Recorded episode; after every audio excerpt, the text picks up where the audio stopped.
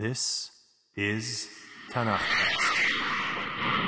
Welcome back to Tanakhcast.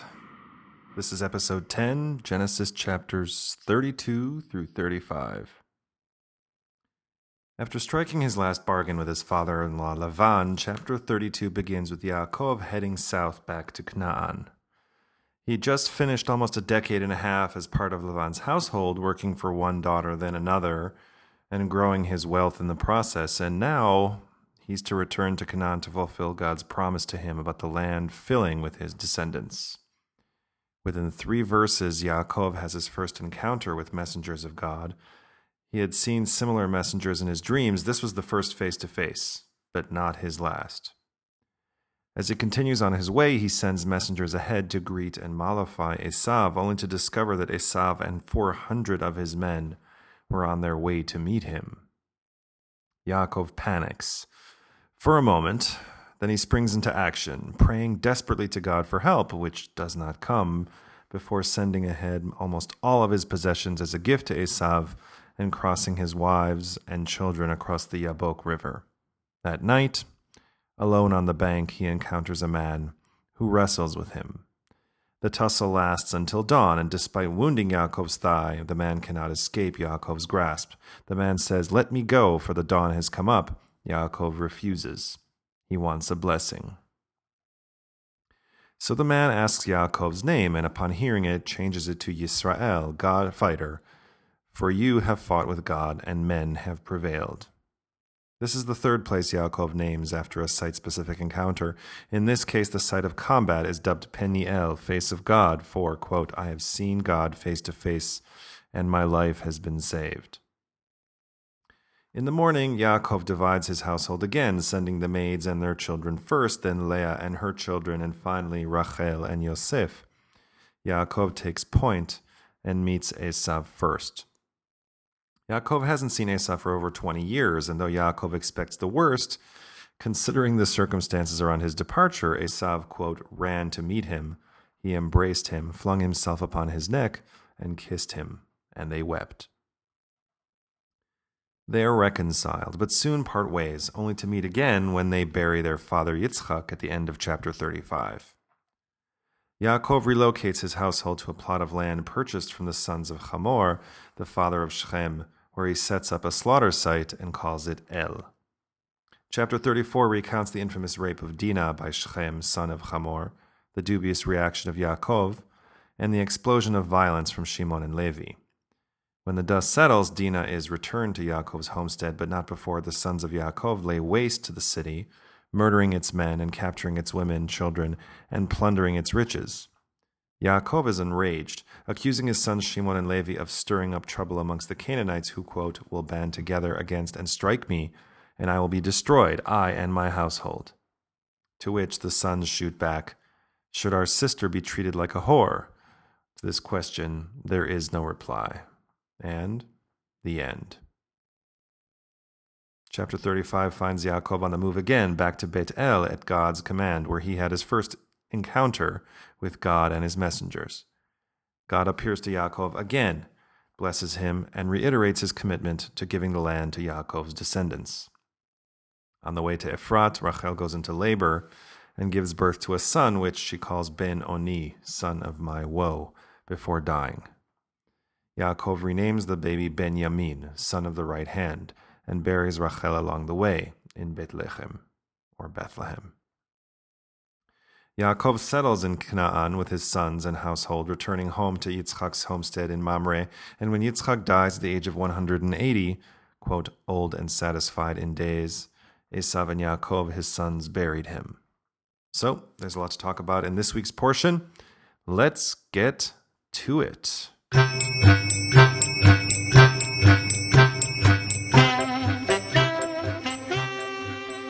Just want to start off with a quickie observation.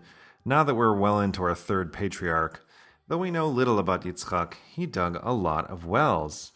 Yaakov, though we have much more insight into his personal life, his fears, his loves, the tensions which preoccupy him, he spends a lot of time giving names to places. In their own way, each patriarch was involved in changing the physical landscape of the land of Israel, leaving his mark and establishing facts in the ground as fulfillment of God's promise to Avraham. In the last episode, I had some things to say about rabbinic and medieval commentaries and about their value to the reader of the Tanakh and how, in many cases, they add depth and texture to our understanding. But I also commented about the disservice done in their name by folks who regard their whitewashing and flights of fancy as being on par or in place of the narrative itself. I even regaled you with a choice example of fanciful commentary, specifically the story of Avraham and his father's idol shop, because it, like many other examples of Midrash and Agadah, are good stories. There is a widely circulated anecdote about the idol shop story Nechama Leibowitz, a renowned Israeli scholar and teacher of the Tanakh, would often teach groups of soldiers. Education is also part of compulsory military service in Israel, and soldiers receive a Tanakh along with their beret pin, shoulder patch, and gun at the end of basic training. So, Nechama Leibowitz asked the soldiers in the particular class to open their recently received Tanakhs to the story of Avraham and the idol shop a story which all present knew from their childhood. So these soldiers begin to flip around in the text, zeroing in on the early chapters of Genesis, flipping back and forth, not finding the story, flipping some more, complaining that, as usual, the army gave them defective Tanakhs. Only to realize that, yeah, the story is, is not in the Tanakh. If I was one of those soldiers, I, I don't know if I would have felt stupid at that point or angry at my teachers who sold me a load of nonsense or, or just simply confused. But I do know that readers of Anita Diamant's perennial book club favorite, The Red Tent, did not feel similarly stupid or confused after finishing that book, where Artifice riffs on the familiar story of Dina. They knew the difference between intention and invention. But I do not want to talk about Diamant's revisioning of the story of how Dina truly loved Shechem and willingly became his bride. What distinguishes Diamant's commentary on the text and her retelling is very much in the tradition of commentary, with much, much, much more embellishment, is the gender of its author and thus its status, both of which are also reflections of our times. What I mean in a less elliptical way is this. Writing commentaries on the Tanakh has traditionally been a male pastime, and as such, only male commentaries have been considered by other men as serious and canonical. Are you crying? No. Are you crying? Are you crying? There's no crying. There's no crying in baseball. Why don't you leave her alone, Jimmy? Oh, you zip it, Doris. This tendency has been challenged in recent decades by the publication of numerous editions of women's commentaries, like Ellen Frankel's 1996 The Five Books of Miriam, a woman's commentary on the Torah, or Elyse Goldstein's many similarly named edited collections. Nevertheless, there has yet to be a mainstream edition of the Torah in translation that includes as many commentaries by women as by men. The 1936 Hertz Pentateuch, the 1947 Cohen edited Soncino Chumash, the 1981 Plaut Torah, the 1994 Stone sponsored ArtScroll Humash, and 2001 Eitz Chaim edition. Looking at a list of their contributors, one cannot help but conclude.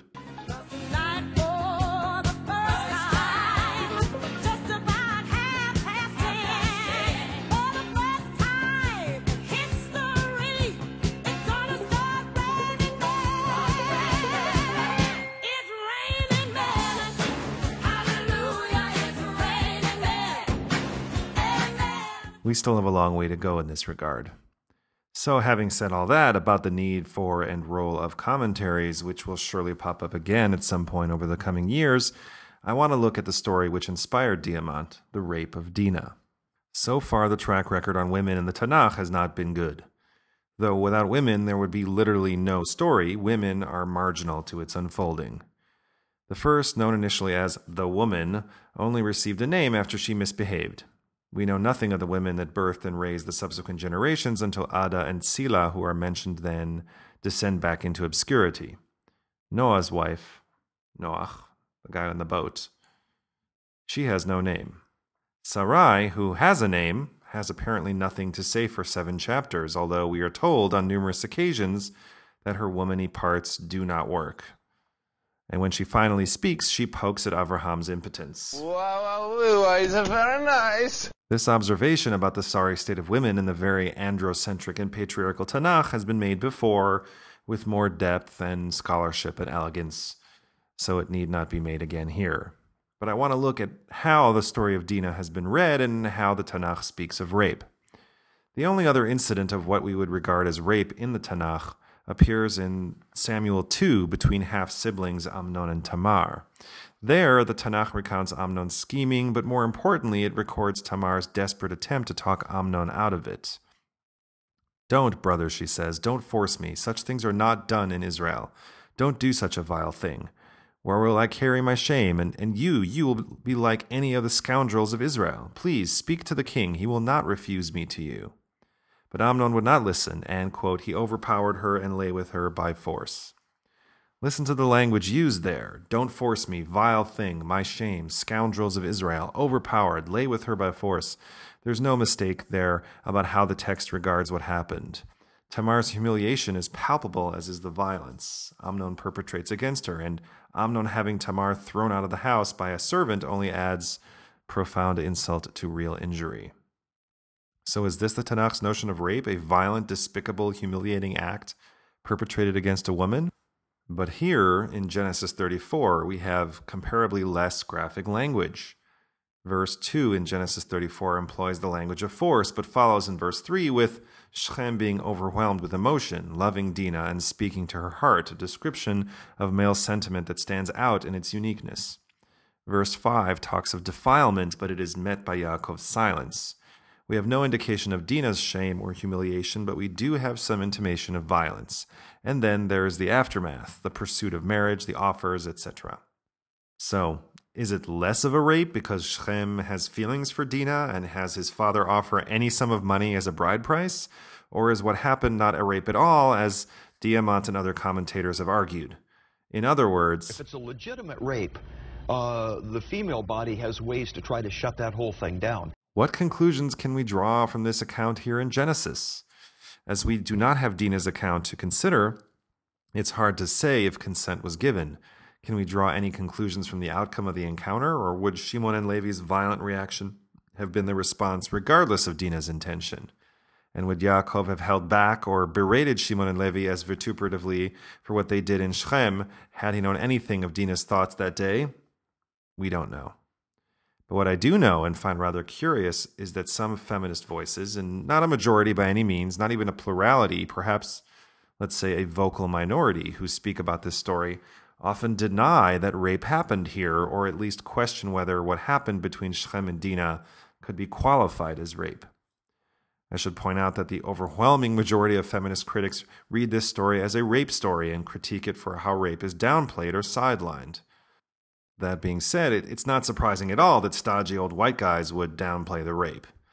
Yair Zakovitch, eminent professor of Bible studies at the Hebrew University, excludes the rape from the story because of its quote difficult sequence, because he can't really understand how a man could only grow infatuated with a woman after sleeping with her and not before. It does not compute. But some, few feminist readers point out what modern society calls rape is described in several Tanakh texts, two of which I have highlighted, but yet there's no specific term for rape in biblical Hebrew.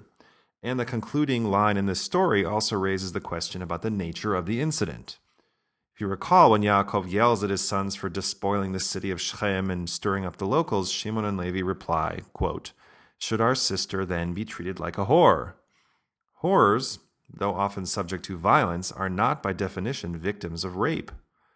Whore or prostitute or slut are clearly stigmatizing terms. They are designed to shame women for their sexual behavior and appetite. There's no equivalent shaming term for a man who engages in sex with a promiscuous woman, nor is there an even mildly judgmental term for a promiscuous man. So the stain of sexual promiscuity only applies to women.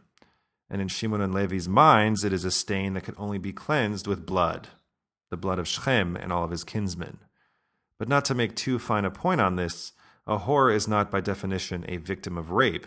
A sex worker is an individual who exchanges sex for money. But isn't sex work inherently exploitative? Isn't it coercive? Isn't it icky?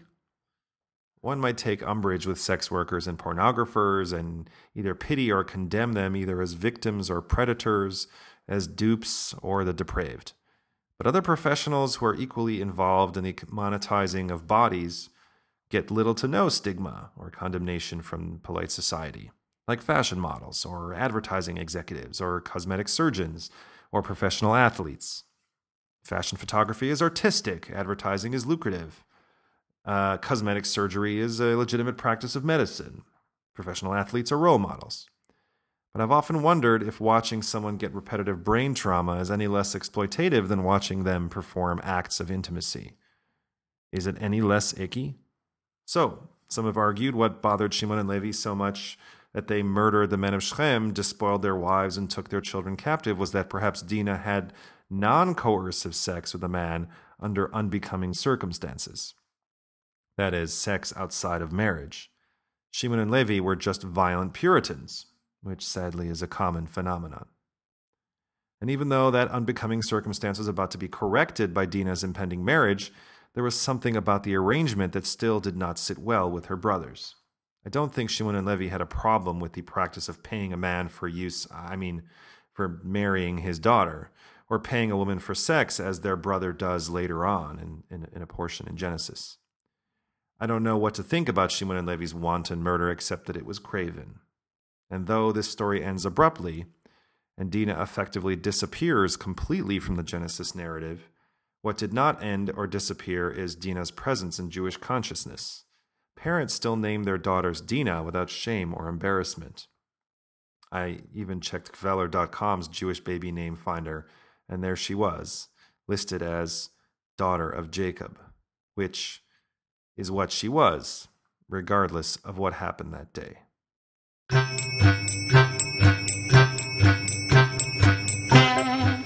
As always, you can leave a comment, question, or quement at the Facebook page at facebook.com slash Tanakhcast, T-A-N-A-K-H-C-A-S-T, or at thenextjew.com, or leave a comment, question, or quement at the iTunes store. And while you're at it, why not leave a review? That way other folks who are looking for a little Tanakh learning might discover this humble podcast and join in the fun. As always, you're invited to come back and join us next week-ish for episode 11 on Genesis chapters 36 through 39. Y'all come back now. Here.